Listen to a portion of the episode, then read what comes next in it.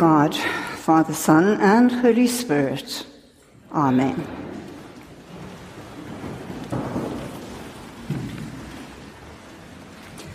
I'd like to begin this morning by well, saying good morning to you all. And thank you.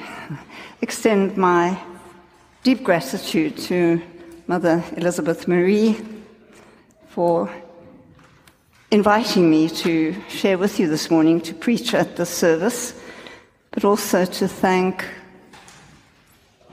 all her staff, the clergy, and the Global Mission Group, and everybody else who has welcomed us so very warmly uh, since we arrived here earlier this week. It's been a joy to be amongst you, a joy to reconnect with so many of you after a gap of I think it was six years that I last was here. None of you, by the way, look any older.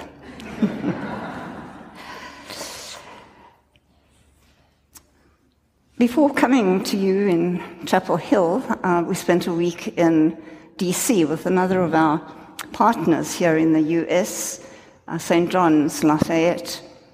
And for this time that I'd been away from home, in a sense, it seemed to me that I was in a little cocoon, a little bubble. I've not had so many calls, no so many demands upon my time or my, my presence. It's just been so different, so quiet, and so very special. From time to time, when I've been in a home where the family has been watching TV, I've, however, heard some of the news,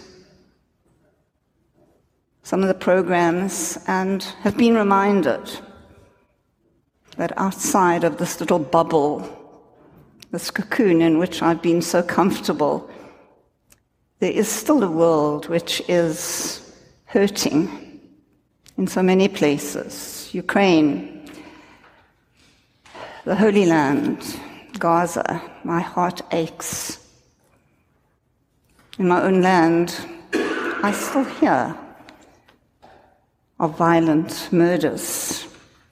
Here too, I've cried with you at the news that 18 people in one shooting have lost their lives, that a child has been abducted. And so I have given some time in my reflecting to to the world created by God to be so good, to be whole, and yet is, as I say, so very broken. And I've given some thought to, not for the first time, but again to the kind of world that actually I would love to leave to my children and my grandchildren. And so I'm putting the question to you this morning, asking you to consider that same question. What kind of world do you want for your children, your grandchildren, for all those who will come after you? What are your wishes? What are your hopes? And what are your prayers for the world and its future, for your country? For this town. What I wonder do you pray for when you look at everything that is happening today? Some of the things that I want, what I wish and what I pray for, are, are these. I want a world that is founded on human dignity and respect for one another. I want a world in which people come first, a world in which principles and policies support people rather than agendas. I want justice for all, not just for those who can afford it or those who have power.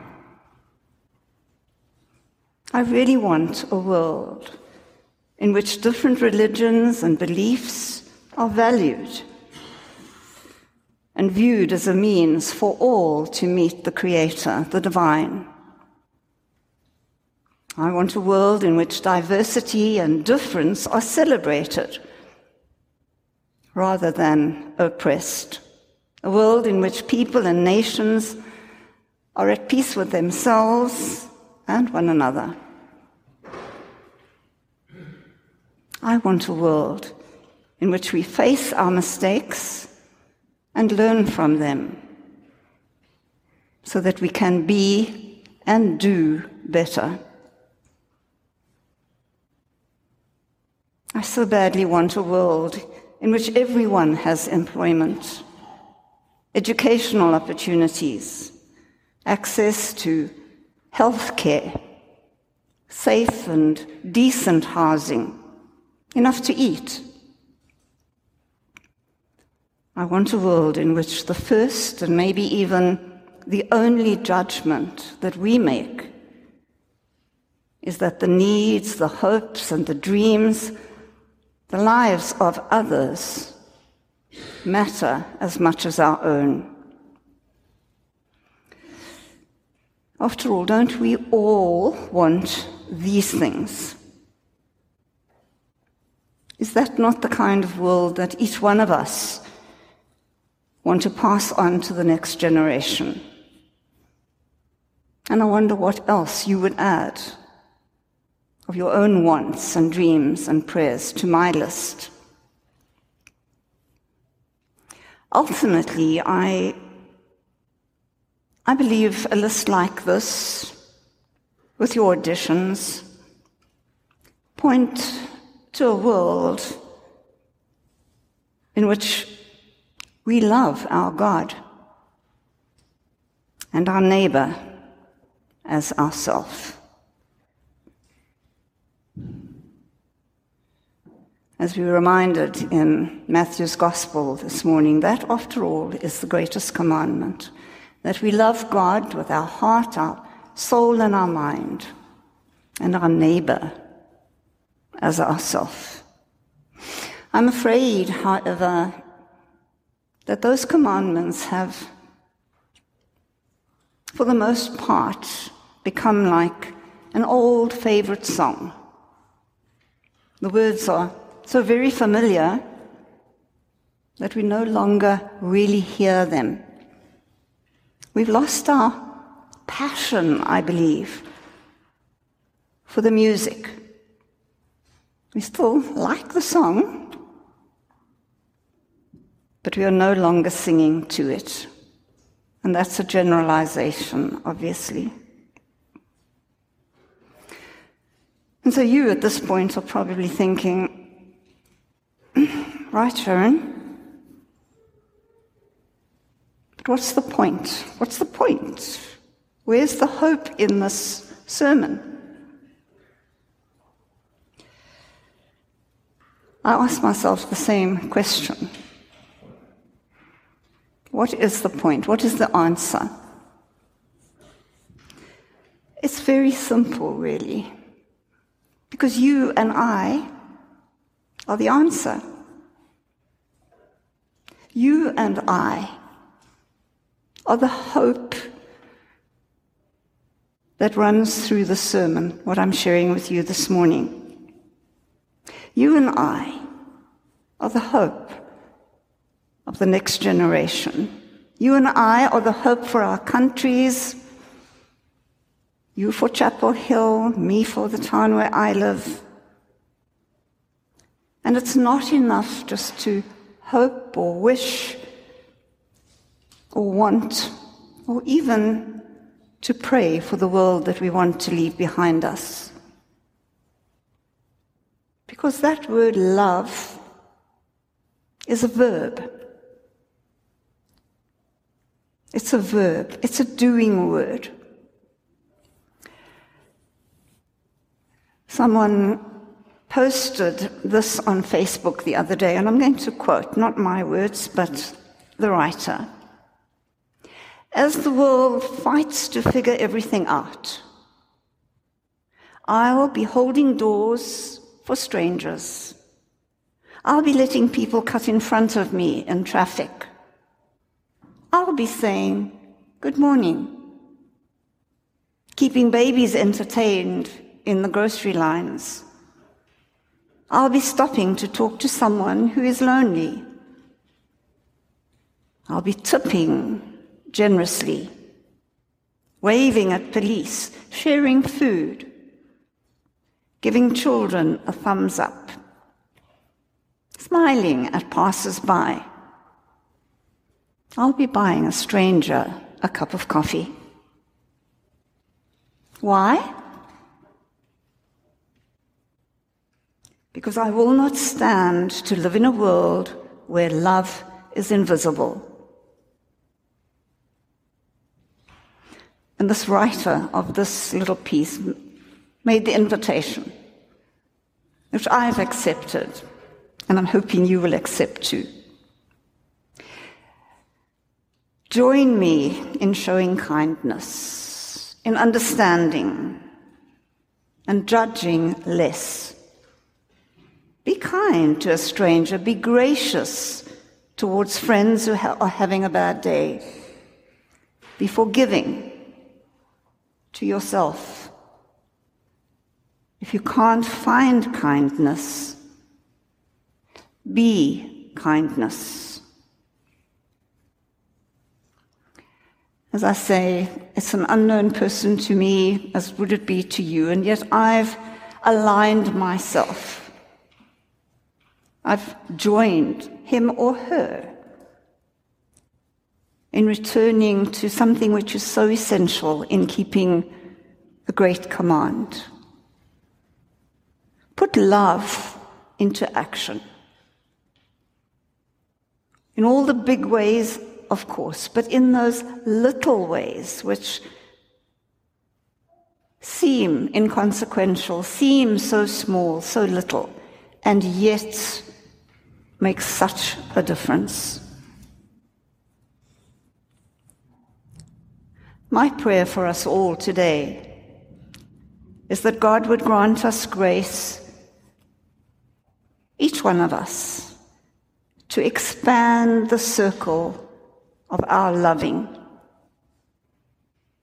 Loving God, loving our neighbor, whoever and wherever that neighbor is, remembering that, well, in my interpretation, our neighbor is anyone who is need. In loving our neighbor as we love ourselves. You're probably all waiting for the Amen now, but I'm not going to say it. I want to share with you. I want to share with you a prayer which I first read in 2003, written by someone called uh, Ann Weems. And it was written for Ash Wednesday in that year. Listen carefully. I think there are so many beautiful analogies.